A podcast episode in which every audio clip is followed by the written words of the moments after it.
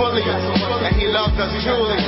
God bless you. Yeah, just so we may know that He loves us. Yeah. Good morning. All right, all right. Everybody turn around real quick. That's Eric Cruz right there. That's the that's the voice from uh, Welcome to the Sanctuary song.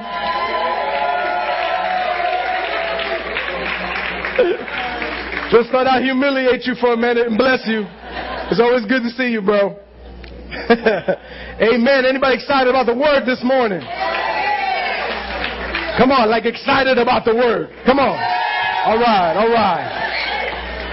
All right, all right. Let's let's have the reading of the word. Can we just stand for the reading, please? Go ahead, guys.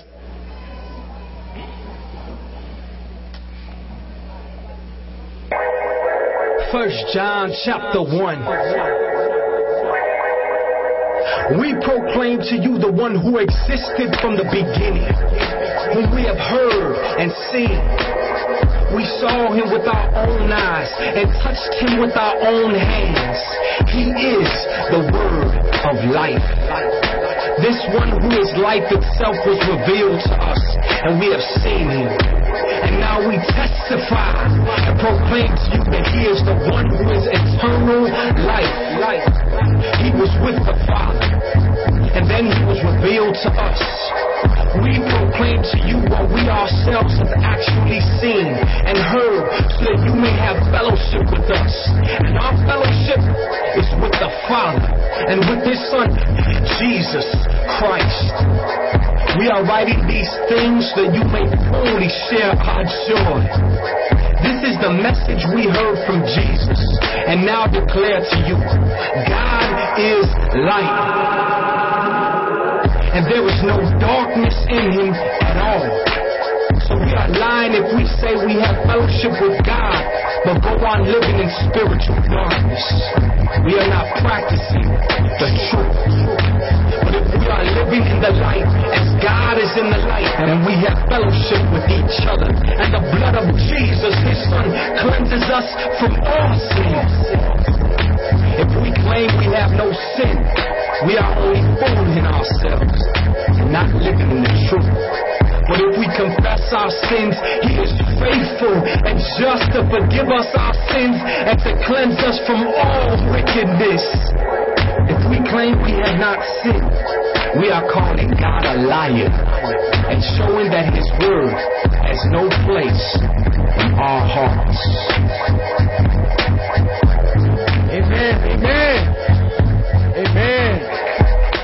Amen. Father, we just ask that you would bless us, God, that we would, that you would uh, just bless, God, the speaker and the hearer, God, that you would anoint your word. Father, we know that it already will never return void. Father, we receive it, we accept it, we stand on it, and we share it now in Jesus' name. Amen. Amen. You may be seated. There are some things that no one can take away from you what you've seen with your own eyes and what you've experienced with your own life. Amen? Here's my quote this morning. The truth never loses its power. People, however, often lose their grip on the truth. Amen? Tweet it. If you've been at this church for more than two or three weeks, you know how we roll when it comes to the word, right? You know we don't like cutesy, tickle your ears, scratch where you itch just to make you feel good preaching, right? You know we love the truth, the word.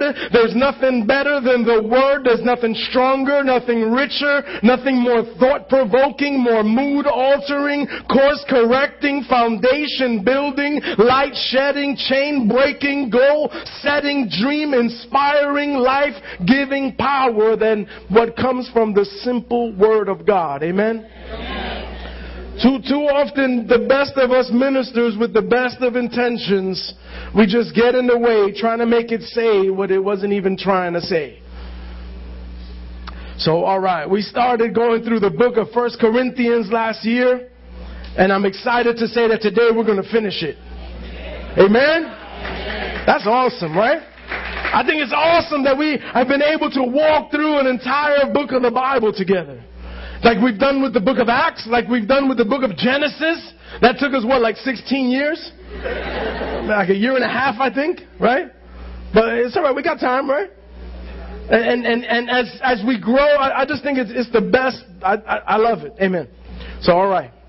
So, First Corinthians, and and you know it's it's awesome to just have that underneath us. It's awesome to have that with us because now like we we can say like we've studied this book. Isn't it awesome? Right? If, if you missed some pieces, just go back and listen to them, download them, podcast them, do, do whatever you gotta do eh, so you catch up and, and you kind of go through all these books with us. Because I believe you'd be more mature and more, we grow up better if we do that. Amen?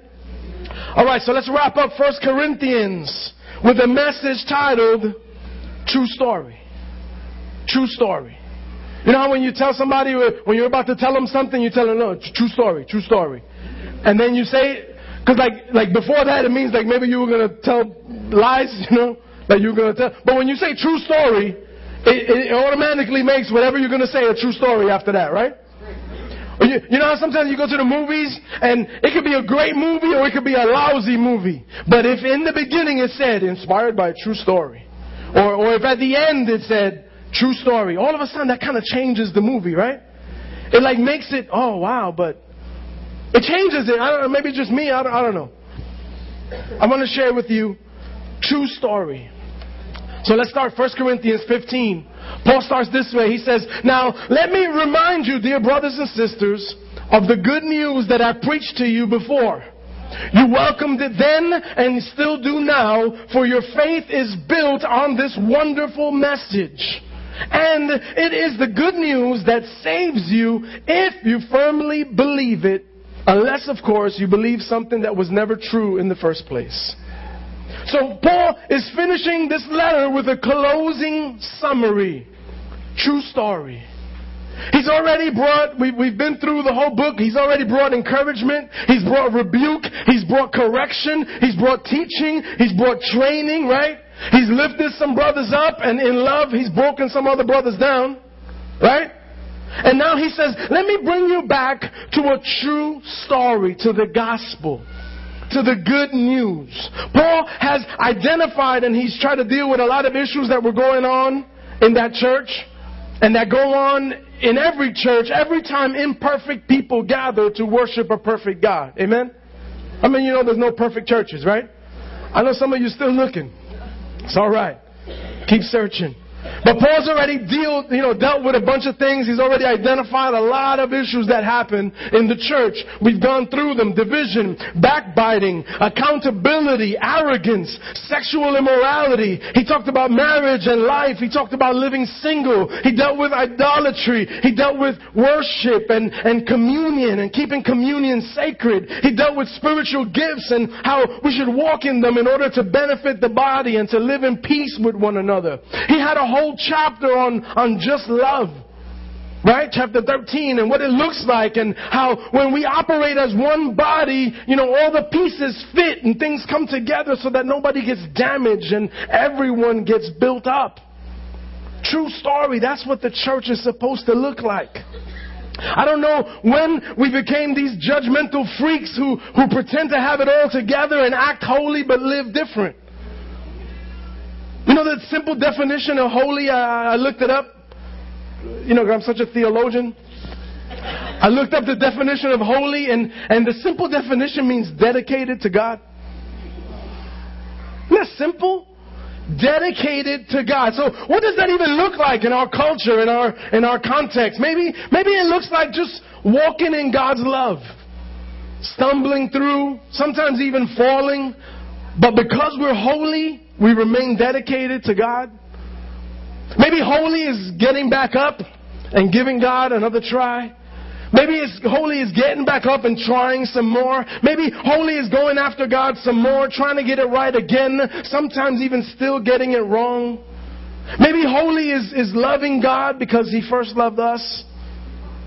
Holy is loving people because God tells us to. It says they were naked and they were ashamed, so they hid. Notice, God doesn't bring shame on us, our sin shames us. What did God do? As soon as he saw that they were naked and ashamed and they hid from him, meaning they were scared to have communion with him again, as they always did. He used to always meet and walk with them during the day. He came, they were ashamed and hidden. Well, the first thing he did was he made clothes for them out of leather. The word, the, the word carefully tells us leather. Why? Why not fig leaves? Right? We always have the picture of Adam with the fig leaf. That's just because artists were embarrassed to draw it. You know, so they covered it. But, but he says he made clothes for them out of leather. How do we get leather?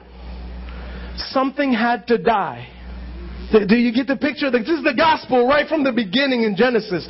Something had to die for them to, to be clothed. So, so there had to be a sacrifice. Oh, this is so good. I hope you, you get this. There had to be a sacrifice to cover up their sin so that they can have communion with God again.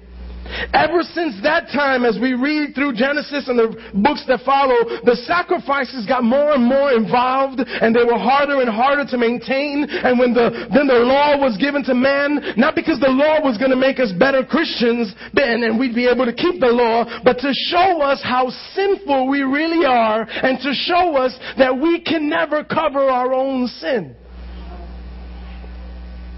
So, because the word says the wages of sin is death, meaning for every sin, blood had to be spilled. We, we follow? You follow?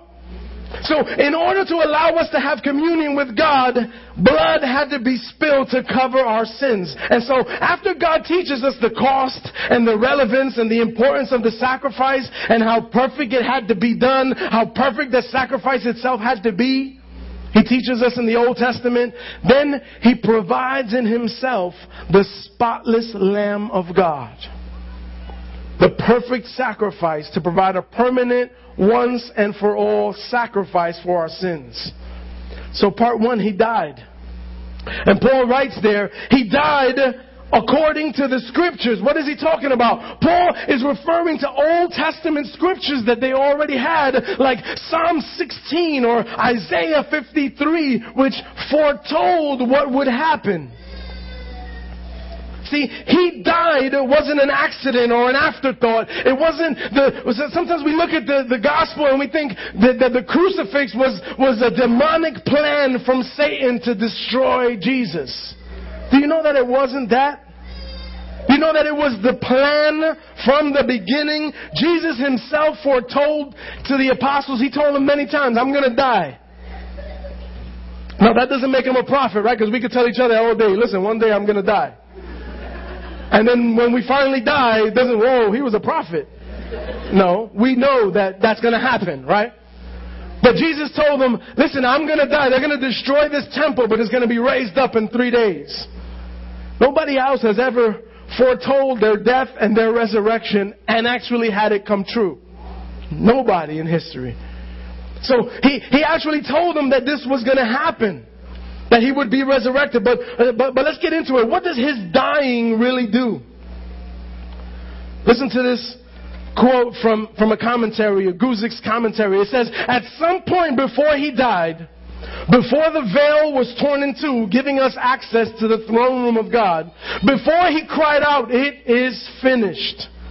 An awesome spiritual transaction took place. The Father laid upon Jesus all the guilt, all the shame, all the wrath that our sin deserved, and He bore it in Himself perfectly, totally satisfying the wrath of God for us. True story. Two, he was buried. Now we never, we, we probably don't give much thought, you know, to this being an important part of the gospel. The important part of the gospel is that he died, right? But he buried is just as, he was buried is just as crucial. Why? Because his burial provided proof that he died. Do, do you get that? Because you don't bury somebody that's alive. Right? His burial provided proof that he was dead. Because see, many, many people back in, in historians and many people have tried to discount the historical fact that he actually died. Many people try to say, because they, they don't want to believe in the resurrection. So they'll try to say he, he maybe passed out. He maybe slipped into a coma. He wasn't really dead. That's why we saw him later on. He, he wasn't really dead, so he didn't, you know, resurrect. But the records clearly say that a Roman soldier, not Christians, a Roman soldier declared that he was dead. The records clearly tell us that the Roman soldiers, they didn't break his legs as was customary. The reason they would break their legs when, when people were crucified is because you needed your legs to breathe when you were, when you were crucified. In order to take a breath, you'd have to push up on your legs to take a deep breath and then exhale. So without your legs, you can no longer breathe anymore and you would die from the, the carbon monoxide, from not breathing. So it, the, the, the, Roman soldiers, it says, when they went to check that he was dead, they pierced him in his side. And they said, he's dead. So they didn't have to break his legs to prove that he was dead. And as a matter of fact, the fact that his legs weren't broken was another prophecy that was foretold in the Old Testament. Also the fact that he was buried in a rich man's tomb, another prophecy that was foretold in the Old Testament. As a matter of fact, there's over 400 prophecies in the Old Testament that Jesus fulfilled perfectly. Is that crazy? Are you still with me? So, so the Roman soldiers declared him dead. They didn't break his legs. They declared that he was dead when they pierced him. The records tell us that Joseph of Arimathea and Nicodemus wrapped his body and placed him in a tomb. How many of you know you don't wrap somebody that's alive? And if you did wrap a body that was alive, he would be dead in three days. Thus defeating the excuse. So the, the records tell us that, that, that he was dead. Right? That it was a true story. So he died and he was buried. Listen, if he didn't die, it would have, he would have never been buried. And it leads us to the, to the last part, which is just as important as the first two. Part three, he was resurrected. Say amen. This is just as vital as the two although the fact that he died is what met the requirement. You know that we were, we were paid, our sins were paid and forgiven because he died. Not because he resurrected. Just because he died is the part of the gospel that makes us forgiven. That makes us washed clean. But, although the fact that he died is what met the requirement, the burial was the proof, the resurrection is the receipt. Come on, somebody should be excited today. Y'all acting like you haven't been paid for. You guys are acting like, come on, like I'm not sharing something that, that, that, that pertains to you, that's relevant to you. You and I both could never have made it on our own. We can't earn this. We don't deserve this. But He died, He was buried, and He was resurrected for you and for me, even though we don't deserve it. And because of that, we have life. Amen? Because of that, we can, we can have a time of worship like we had this morning. Not because we have great musicians, although we do. Not because there's great singing, although they are. But we can enjoy the worship and fellowship of God because of this true story. Amen? So, the resurrection was a receipt. So let's talk about that one a quick minute. His death paid the price. He took on our sins by dying. So the burial is important because it proves that he died. And, and, but, but how can we be sure that he really resurrected? Anybody ask those questions? Anybody deal with people who are always fighting with him? Ah, that's story, that's this. No? Maybe you guys are not talking to people then. Y'all are condemning yourselves today. You, you understand that, right? You never deal with people that say, oh, that, you know, man wrote that. Man, this is not, that's not true. You, like, they make it seem like it's some little fairy tale that you have to believe in blindly, like, and be blind, blind, you know, brainwashed and blind to believe it. No. This is a fact, a true story that happened. You still choose whether you believe or not. But it happened, not because you have to close your eyes and, and believe in some fairy tale. So how, how, how can we be sure that it happened. Let me show you. Paul, Paul writes in verse 5, he says, after the, the, the death, it says, he appeared, Jesus appeared to Peter. Then to the twelve. Verse 6, after that he appeared to more than 500 of the brothers at the same time, most of whom are still living. You gotta grab this, watch this, follow.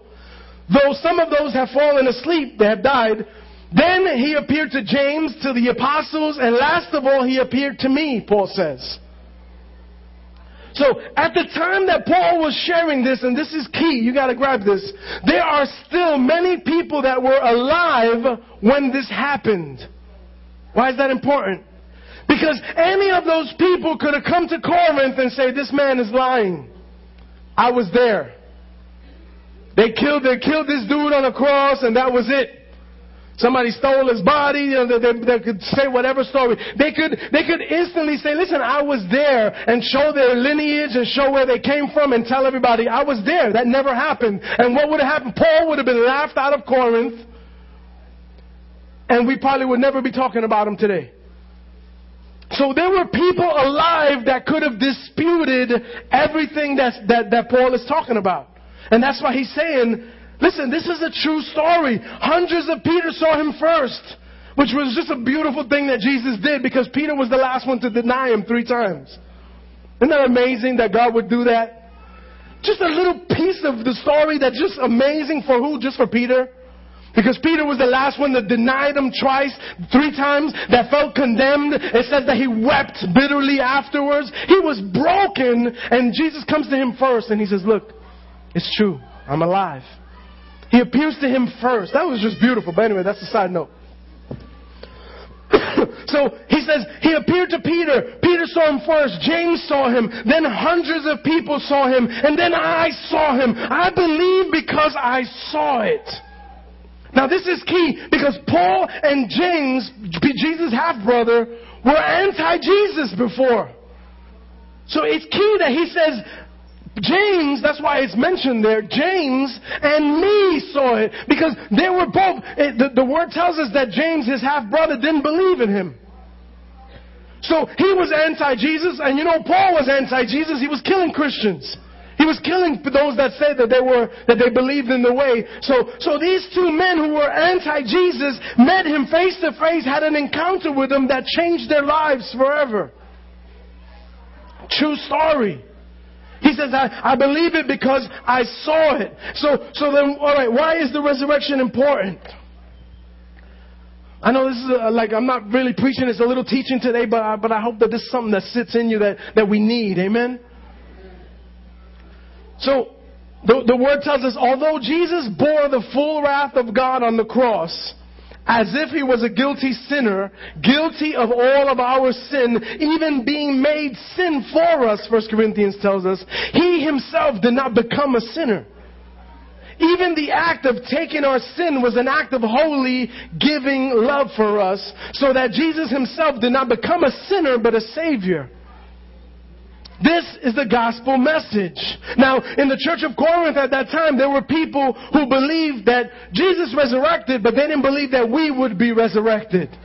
Because of their Greek and pagan backgrounds, they didn't believe in the resurrection. So, and, and they didn't believe that flesh could be resurrected. They didn't believe that things that were material could be spiritual. They, you know, it, it was a lot of teaching in there that they believed. And so they didn't believe that we would be resurrected. Paul is dealing with this right now. He tells them in verse 21, since death came through a man, the resurrection of the dead also comes through a man. For in Adam we all die, in Christ we're all made alive. The resurrection is important today because by the resurrection, Jesus conquered death. So that we no longer have to fear death. Did you guys take like sleeping pills today or what?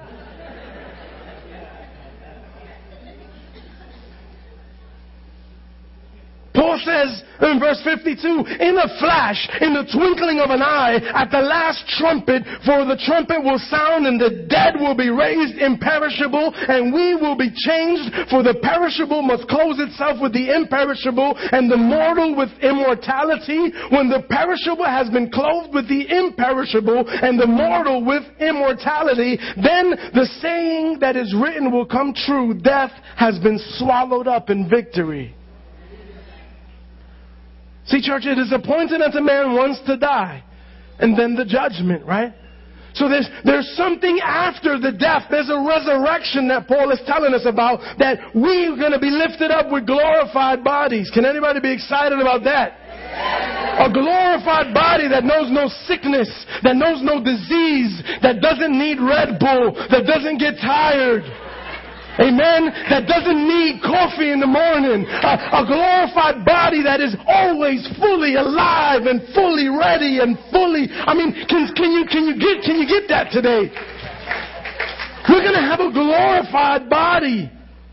And so the last question that Paul deals with in chapter 15 is the question of these resurrected bodies. People were saying, well, how are these resurrected bodies going to look? Anybody ever had that question? Are you, are you guys, are you picturing it now? Like uh, big biceps, six, not a six pack, but like a 14 pack. I want my six pack to start here and like end down here somewhere. Right? Are you picturing a glorified body that never gets sick, that never, uh, oh man. So people were asking, so then how are these glorified bodies? Are they going to be just spiritual, just, you know, and they were asking these things. And, and Paul gives an incredible illustration. I love this that paints the most beautiful picture. Watch this. He says, you know, when you sow something, when you plant something, you don't plant what it will be. Right? You follow? What do you plant? When you plant a, a cherry tree, you plant a seed. What's the seed look like? Anybody seen any pretty seeds? They're just seeds, right? There's big seeds, little seeds, but but they're just seeds. So Paul, Paul is saying, you know, when you plant something, you don't plant something that's what it's going to be. You just plant the seed. Jesus said, he gives the same illustration, Jesus. Unless a kernel of wheat falls to the ground and dies, you'll never see the life that's going to come out of it. Watch, this is deep. So these resurrected bodies that die, or I mean, these bodies that die when we bury our loved ones, when we bury people, these bodies, these dead bodies, when they die, they're just the seed for the resurrected body. And, and I've thought about this because I've, you know, people always want to ask pastors those deep questions, you know, should we be cremated? Is that against God? Uh, like, and, and all these questions, like, you know, if we're going to resurrect again, or should we donate our eyes and donate our parts to people? Is that wrong? Is that going to be, does that mean that I'm going to get to heaven? I'm going to have missing an eye? Or, or right? come on, you've all thought of these questions, right? Like if I'm, if, if I'm cremated, then how's God going to resurrect my body? You never thought about that? Come on, we've had arguments like this. Don't tell them pretend. And so, but you know what's incredible about that one? I saw, I read it in a, in, in, in a story someplace and it blew my mind. Isn't it something that in one little cell, there's our DNA? Oh, come on, this is, this is deep. And in, what's our DNA? Our DNA carries everything that makes us. Right? The, all of life is in the DNA. So, so, oh man. So the word says from, that we're going to go from ashes to ash, we're going to go to dust. Right? So whether we're cremated, whether we're buried for 180 years, whether we're, and somebody scatters our ashes all over the, the sea, whether, it, God needs one DNA. oh, come on, man. One in, in, in every little cell, there's the full structure of who this man is. So the word says that we'll be recognizable, but we'll have totally glorified bodies. Worship team, you guys can come. Let's give them hope. Come on. This, so, so, so this is crazy. This body is just the seed. This body that we worry so much about that we stress so much about. This body that we're so concerned with, that we're nipping and tucking and pulling and tripping and, and this is just the ugly seed. oh, come on, man. This is just the ugly seed for the glorified body that we're going to have for eternity. The body that doesn't need push-ups. That doesn't need Nutrisystem or Weight Watchers. Hallelujah. You felt it. I know that was heavy. I, no, no pun intended. Verse 58, Paul ends with this. He says, Therefore, my dear brothers, stand firm. Let nothing move you. Always give yourselves fully to the work of the Lord because you know that your labor in the Lord is not in vain. Family, another way that we know that this is a true story is because these men were willing to face death to protect it. Why does that matter? Some men will die for a lie invented by others, right? True? But no man will die for a lie that he invented. Can, can you catch that? Can you see the weight of that for a minute? If this was a lie, these men would have died for a lie that they invented. That's not crazy. The Bible tells us that one of them hung himself, Judas, that one of them was beheaded, John. Then history tells us that most of these men were, were most likely died some pretty horrible deaths. There's all kinds of, you know, historical records. Not, not you know, I, I won't preach it as truth because it's just something that we've read. Some were beheaded. Some had to be crucified upside down. And really, it's not so important how these apostles died, but what's important is that they were willing to die.